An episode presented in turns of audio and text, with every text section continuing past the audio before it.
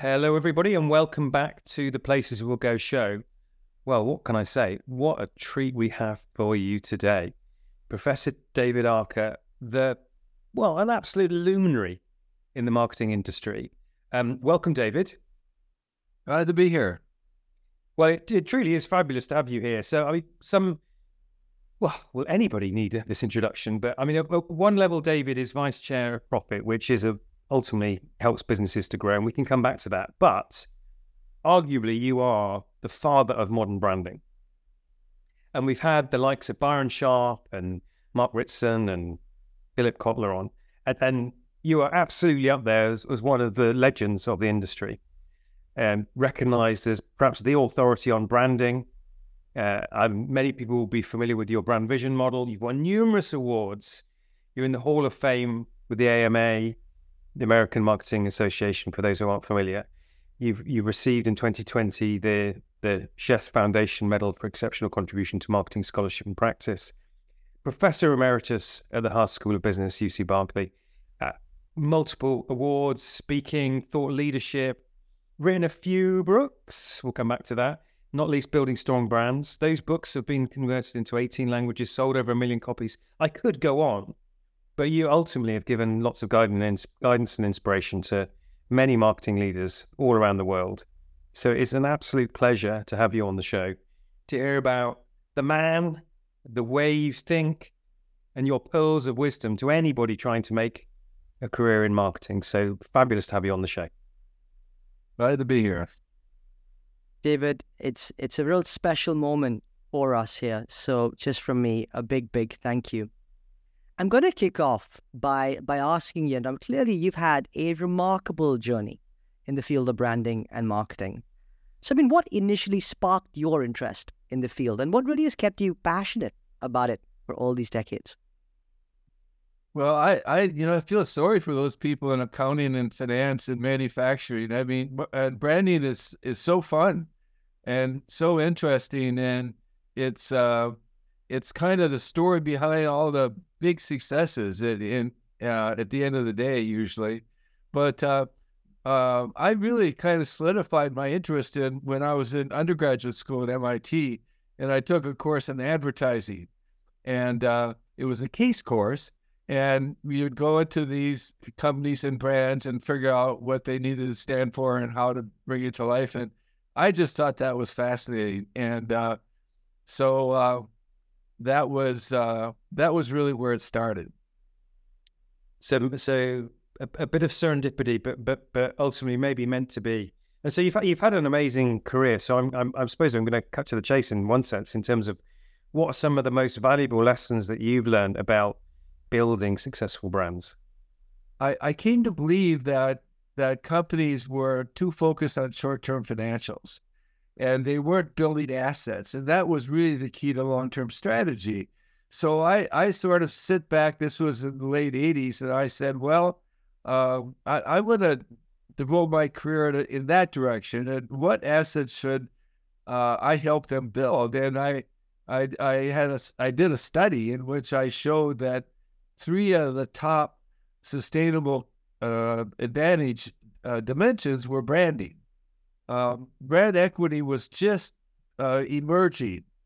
It was uh, emerging because the marketing people of the day had become frustrated because their their strategy of just gaining market share at all costs, which came out of the BCG framework, that was the the strategy uh, sort of uh, um, sort of paradigm of the day, uh, wasn't working, and uh, and in fact, it was in some cases destroying brands.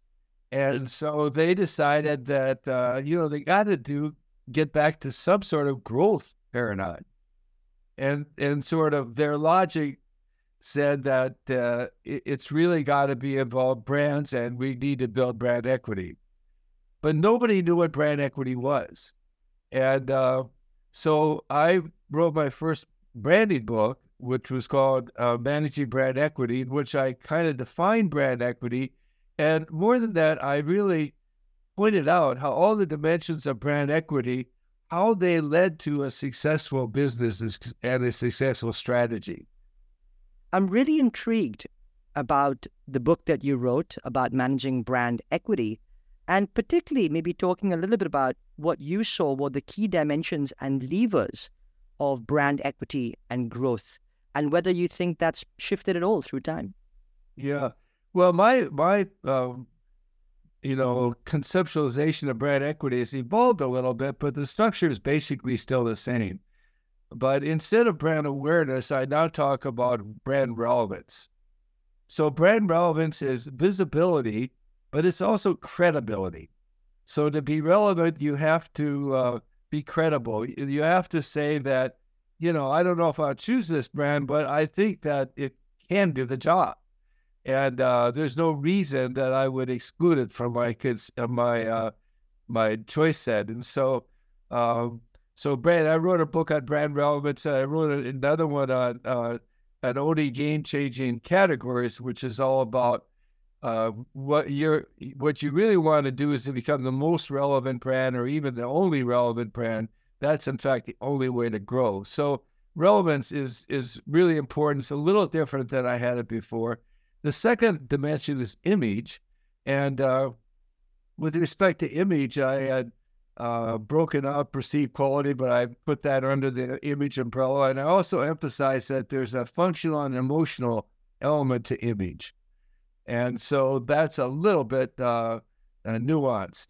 But the, the, the third thing I did, and what's really, uh, um, really changed things uh, dramatically, is when I included brand loyalty as a dimension of brand equity.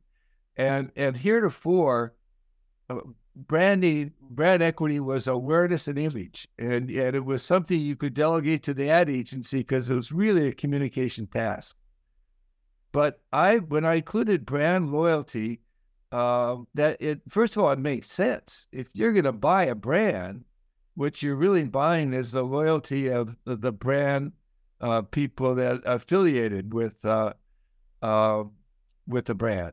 You're branding, you're you're buying the community, you're buying a loyal base. So loyalty just struck me as as being something that really you uh, uh, you had to include in brand equity.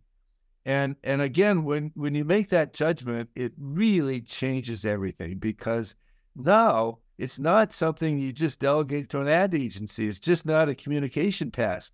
It now involves everybody in the company. It involves the people that are developing the products, the people that are, uh, you know, uh, helping people use the products or you use the service. It's the service experience. It's it's uh, everything that affects the decision to stay with the brand, to uh, to tell others of the brand, to uh, become a you know a, a brand advocate. I want to come on to something that you would be very close to your heart, given it's your latest book, which is in and around the role of purpose driven brands. Now, in amongst practitioners here today, we flip and flop sometimes in and around whether brands and all brands truly need a purpose front and center of what they do. And you take a classic example of Unilever in recent times. There's been, on the one hand, a, a movement towards actually having brand purpose at the center of all their brands in their various categories and portfolios. And then, probably just a little bit of late, maybe there's been a slight U turn moment there and thinking about it more pragmatically. And I'd love to get your take on the role of purpose in the context of a brand and whether it is actually, whether you believe it's required for every brand to have a purpose at the heart of what it does. Yeah, I, am just heartbroken about the potential for Unilever to back away from their leadership position. I wrote a blog on that, and I don't know if it's up yet, but um, uh, yeah, it's it's uh, really uh, uh yeah, really tragic. I, I if you take Unilever, first of all, the the um, the, the this was all started by a, a, writer, I think at Wall Street Journal or someplace, who said Hellmann's has no business spending all this money. I mean, give me a break. I mean, how uninformed, how stupid was that? I mean, if you want to take a, a shot at one of, him, of, of their brands, it should not be Hellmann's. My God, for for first of all, they're they're pretty energy and refreshing. The core message of Hellmann's mayo that's been around for 120 years. They started out as a product that let you can take your leftovers instead of throwing them away, you can make a tasty sandwich. That was been their message for over a century. It, it's not something that they said, "Oh, I want to do some do-gooder program," and and and so I'll divert money from the real business over to that. And the second thing is, they literally got six billion views from that sh- shit, and and I don't know what percentage, a high percentage, costs nothing. Mm. Think of the energy and and the and uh, and the image lift and the momentum and the involvement. They they they absolutely immeasurably changed food waste. Measurably change food waste. So they got a lot of people on the Hellmann's team. Make taste not waste. Uh, can you imagine what that did to the business? I don't have a number for the business, but I'm sure that it, now, and this guy at the Wall Street Journal would think that Hellmann's, if they had their eye on the ball, they would run ads about mayo and and how it's you know with the ingredients and how it makes it smooth on the on the bread. I mean, really? Uh, but anyway, and if you go back to uh, Unilever's and Paul Polman, who I think is a hero, he he never said everybody had to have a purpose. He never said that. Um, the uh, uh, the the he's got a brand named Axe. They went six years without a purpose. He said every brand should consider having a purpose, and uh, if they can find one that works and helps them, they should do it. He never said they had to have a purpose. That's the most ridiculous thing in the world. And so, but he he he, he the Carrot, he said if you do have a purpose that's working and everything, you can become a sustainable brand. You have the prestige within Unilever to be a sustainable brand. If you don't, you know, do whatever you want to do. It's your your business. You don't have to have a purpose, at least a social purpose. And and so uh, and Axe uh, finally they they they looked in their mirror and they said, first of all, I'm a little uncomfortable going to these international meetings of Unilever and people looking at me funny. And all I so I don't have to do anything. But but besides that, uh, it turns out this this this uh, um, my my key uh, sort of, of point of difference is that I'm helping uh, young men attract women, and I'm I'm being a humorous person, and they'll therefore, by extension, they're a humorous person that, and and they go along with the joke, and that wasn't working anymore because in these days and times, it just didn't sound very cool anymore. So they were they were in need of something else, so they changed their thing, and it's now more about men's uh, reaching their uh, ambition or reaching their full potential, and and Axe can help you do that. And um, and and so now and then they became a sustainable brand because you know said, yeah, you know, got a social purpose. Well, it, it wasn't because Paul Polman said you have to have a social purpose. That's not how it works, and that's not how it works for should anybody. I think everybody should consider a social purpose. And one reason is that the key to success now is to have differentiation, to have a way to attract, and to have energy. And and if you make mayo, it's damn hard to get energy and engagement. It is it's I mean it's just it's it's a, a jar on the shelf. It's always been there. How can you create energy for that? So you make this uh, uh, make taste not waste program with this this this uh, Super Bowl ad where there's a linebacker crushing a grandmother that's about to throw away wasted food, uh, and and it, and it goes viral, and that's energy, that's visibility, that's that's uh, you know that's image, that's engagement, and you and how are you going to get it any other way? Just you tell me, and you tell me why that was somehow against capitalism. I mean, it it's it it's so it's not only disheartening, it's just because these guys don't understand branding, they don't understand marketing, they don't understand strategy, they're not conversant with a business, and they're making these judgments. Yeah, I mean this that's clearly uh, an emotive subject, and and I I'm with you that social purpose is multidimensional and can you mentioned relevance. You know, it can give a brand relevance. So, so the question I was going to ask on the back of that, you've already quoted uh, Axe and Hellmann's. Uh, what is your favorite brand? And I don't mean the favorite brand that you buy the most, but your favorite brand in terms of they have consistently applied the models and the theory that you espouse. Who, who's up there at the top in terms of over time doing that on a consistent basis? Um, that's a good question. Um, I don't know, but but since uh, top of mind for me is whenever my last book was on, and, and this was, um, you know, social programs, and um, and uh, and I think Unilever is is just phenomenal. I mean, I think the Dove program is is probably the most impressive program, and that took a company or a business within Unilever that's doing $2.6 billion is now doing 6.5, and it is all on the back of a social program. It is, there's, there's just no question about it. They it's not because they ran ads saying their soap is pure, floats better, or or it's got more, you know, disease prevent. It it it, it was about the real beauty program, the self esteem program, and now they got a program with uh, Nike, a joint program about the use of sport and self esteem. Uh, it it it's the the exposure, the energy, the image lift, the engagement has been phenomenal. And um, I think, yeah, if there's one brand story in the last two decades, I would say it's the Dove Real Beauty program. What a wonderful example to pick on, David. Honestly, it is it is the ore of the industry. I absolutely have to say.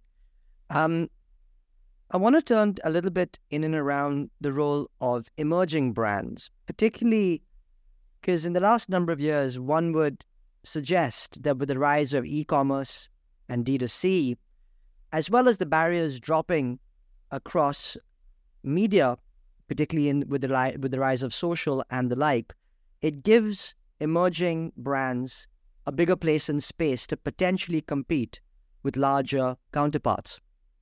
And I wondered if you believe that to be true, or whether you still think the biggest brands always have the biggest advantage. And perhaps second to that is what advice would you give to emerging brands as they are trying to come up and compete? Well, if you look at uh, the uh, you know these big giant brands of the day, I mean, think of the the grocery chains, for example, or the department store chains, or the discount chains, uh, the Costco's of the world and um, and and then of course Amazon uh, or it's uh, whatever is in Asia this that forms that function, and uh, it it seems impossible to compete against. And indeed, uh, they engage in some practices that um, that really are are the evils of monopoly. But I I uh, when I wrote this book, game changing uh, subcategories, I I had a chapter in there about Amazon, and uh, and a, a section of that chapter, how do you compete against Amazon? And I came up with six ways to compete, and and showed examples of how people had employed these six ways to compete. Um, one of them is you you show passion and and credibility within it within an area. You know, I used a uh, example of Casper ma- a mattress company. They make mattresses. Well, uh, Amazon sells mattresses, but Amazon is a uh, is is it's just a transaction company. It's a dist- uh, distribution company. They don't give a shit about mattresses. And Casper is not only a mattress company; they're a sleep company. They're focusing on sleep. They they have a website with meditation programs. They've got a mattress that is designed for sleep. And uh, so if you want to buy a mattress from somebody that uh, that really knows mattresses and understands the, the sleep angle, you would you would buy from uh, from from Casper. So, you know, Amazon can't compete with that. Amazon is a transactional uh, uh, organization, very good at it, but th- that's what they are. And then and then you have a simplicity. Uh, company Dollar Shave went into the e- e-commerce razor blade business, and uh, uh, they're for they were so successful. Four years later, they sold their company for a million dollars, but billion dollars. But uh, uh, so this company, you know, Amazon. I, I, somebody said that there was twenty thousand options for buying razor blades on Amazon. Twenty thousand options, and uh, at uh, Dollar Shave Club, there are three options. Now, do you really want 20,000 options to buy razor blades? And so just the simplicity is another. The third thing is uh, a personality. You know, Dollar Shave Company is this completely irreverent, feisty underdog. They they ridicule Amazon. They ridicule the drugstores where you buy stuff, and uh, and you know, and they they they send out with their with their uh, the e-commerce product the little booklet that's a, of humorous, you know, asides and so on that you're supposed to wear use when you go or read when you're going to the bathroom, and they're they're they're just very feisty underdogs, funny people like that, and Amazon. There's no way I Amazon can be a feisty underdog. Uh, they're the, the the big gorilla. And uh, and then personal touch. I mean, Amazon, you can't call up Amazon. Uh, you can contact Dollar Shave Club. It's uh, they have a personal relationship, and uh, and then uh, and, and then a company like uh, Parker, Parker can uh, makes eyeglasses. They can set up retail shops, or they can have a retail presence Amazon can't do that.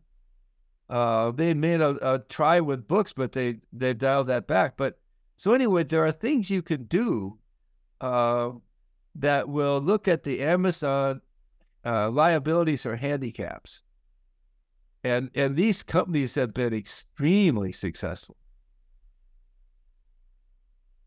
Yes. So the one of the things that um, I noticed is that you you've emphasized the power of signature stories, and you've kind of told us a little bit about that. But more generally, how can brands effectively craft these signature stories? Is there a you know um, a methodology or a mindset or a practice that you would advise?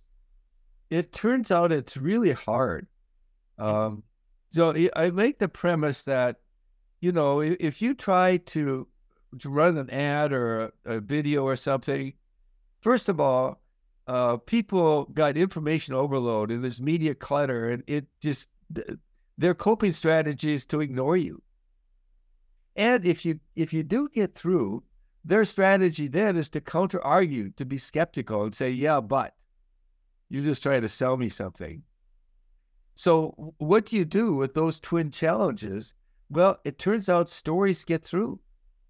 Because if you have a really interesting story, a story that's so interesting, people will share it. Um, you know, it's just a story. Why would you counter argue a story? So stories can get through, and so uh, uh, it's it's pretty easy. And people nod their head; they they that they buy that. You you don't need a lot of data, although we have hundreds of site of, of psychological studies that show that. But you don't need a lot of studies. It's just common sense. Stories work. People know that. You remember stories. You don't remember things that don't have stories. So if and if you want to communicate facts, uh, embed them in a story, or use the story to motivate the facts, and or to use the facts to tee up the story. You know, to illustrate these facts. Da da da da da. So anyway, uh, you you still can communicate facts in the context of a story or using a story. So so then why don't so a lot, a lot of people uh, are so preoccupied with their communication objective, they don't think of stories. But if you get them to think about stories, it's still hard. I mean, there's a nonprofit I work with, and I meet with this CEO a couple of times a year, and I always talk about stories. And she said, "Yeah, we're we're working on it." And it it turns out it's hard to find stories. And it turns out that even if you find stories, they come to life. You don't have a, a ready-made creative team that can polish and and and produce the story into a into a an article or a video that will really work. And uh, and so there's very few fir- firms that have sort of closed the loop and ha- have have somebody out there looking for stories and somebody and a little team that can turn them around. David, I'd like to come on to an age old debate that sits within our industry and one that's perhaps backed up by some level of empirical evidence both ways, but I'd love to get your take on this, which is the the role between brand differentiation versus brand distinctiveness.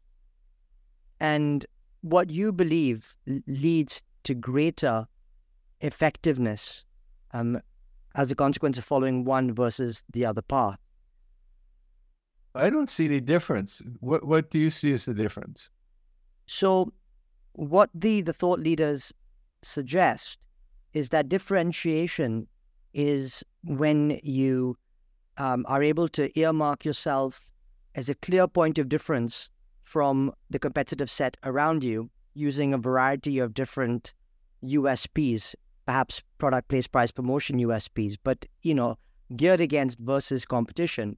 Whilst distinctiveness, on the other hand, is all around the distinct brand assets that you have, whether that be packaging, logo, color schemes, um, celebrity style endorsements, etc., that keep you um, looking in a very sort of unique way that builds muscle memory. Yeah. And you know, there's I, there's two sides uh, of that coin in my book, uh, Only Game Changing Subcategories, I point out that the only way to grow, literally the only way, with almost no exceptions, is to provide something that's so distinctive that other uh, organizations and brands are simply not relevant, or at least they're much less relevant.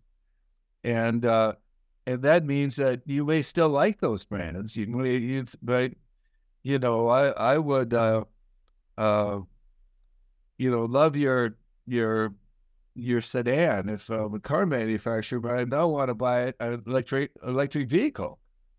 And so, despite the fact I love you to death, I'm not buying what you're what you're making anymore. I'm I'm buying something else.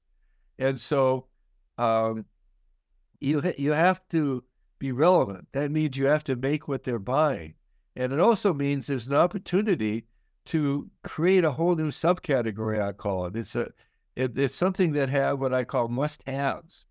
And so it has one, two, or usually four or five must-haves, and that's something that uh, a, a, customer will maybe insist on, or at least have a high preference for something that has it. So if if if a, uh, some other organization makes a product that lacks one of these must-haves, he will not be relevant or or or be much less relevant. And uh, and so uh, in, in in terms of having the credibility of being able to make what they want to buy. And so that's a way that's a real way to win. That's a real way to grow. You you don't win by uh, having my brand preferred over your brand. You win because my brand is the only brand that does what you want to have done. And uh, so it's from a brand preference competition to a brand relevance competition. And uh, and and I and now that I I I think what they're getting at there is to be distinctive is to win in the brand relevance round. To be differentiated is to is to win in the brand uh, uh, brand preference, preference round. And so yeah, I I I wrote two books about that, and I really totally agree with that. And I I've looked at I started looking at Japanese beer data for 30 years, and uh, I found there was only four times a market share trajectory in that whole time period. and they were all when whole new subcategories were found, like Asahi Dry, and uh, uh, and you look at other categories and you feel the same thing. You look at computers, you look at uh, software. It a spurt of growth always associated with, I guess, what you're calling brand distinctiveness, uh, but what I would call uh, having a must-haves to define a new subcategory. Love it. Thank you. Brilliant. Oh, in, in, inspiring and insightful. Uh, we, we've we've come to the end of time. It's gone in a flash. Um, I'm going to end on the point about books, and and it's either what is the book you're working on now? What is the book you haven't yet written or you dream of writing? Given that it's such a core part of the way that you've educated the world around marketing and brand. Well, uh, this book, The Pursuit of, of uh-huh. uh, Purpose-Driven Driving, is kind of occupied me since it uh, for it's been out for now a year and a quarter, and I spent that time trying to explain to people why uh, why the ideas are, are worthwhile. And uh, that's sort of typical for me. After I write a book, I need to have a, you know, what happens is it, it's kind of tragic in a way because about six or eight months after I've written the book, the everything clicks into place. And I wish I could start writing at that point. uh, but uh, and I I usually think I should have had a different title even. And but anyway, I I, uh, I it's really gratifying to have the ideas. You know, after I give you know dozens, if not hundreds, of talks about it and write articles off it and so on. And the idea, central idea, said really crystallize, and uh, uh, and that's that's really fun. Uh, I think my uh, my next book might be uh, uh, maybe I'll revise a brand portfolio book, or or maybe I'll write another book or some articles around the idea of the silver bullet brands and the power of branded differentiators, branded energizers, and so on. Uh, because I think that is really a key to branding success. It's a key to strategy success. David, wow. You know, so much firepower still to go. The gusto of, of continued writing and authorship is just so inspiring. Thank you. I think we've come to the end of the segment here today. And what a what a wonderful segment it is. You are a true luminary in in what you've done, what you've achieved. And the concepts that you articulated from, you know, brand equity right through to all the various books, multidimensional branding, portfolio management, the purpose, um, you know, the purpose of brands and the heart of that, social programs, and all the like, are, are really something that you've spearheaded. You know, you're the one who's trailblazed this this space, and you know, to that end, you know, it's it's a massive pleasure to have spoken to you to here today. It's it's a privilege that we get to do so and learn where some of these embryonic concepts have really originated from that we now see in the mainstream of branding here today. So, to that extent, you truly are the father of modern branding. And with that note, just want to say another massive thank you for all your time that you've spent with us today. It's been a great privilege and a truly insightful experience. Thank you. Thank you. Glad to have done it.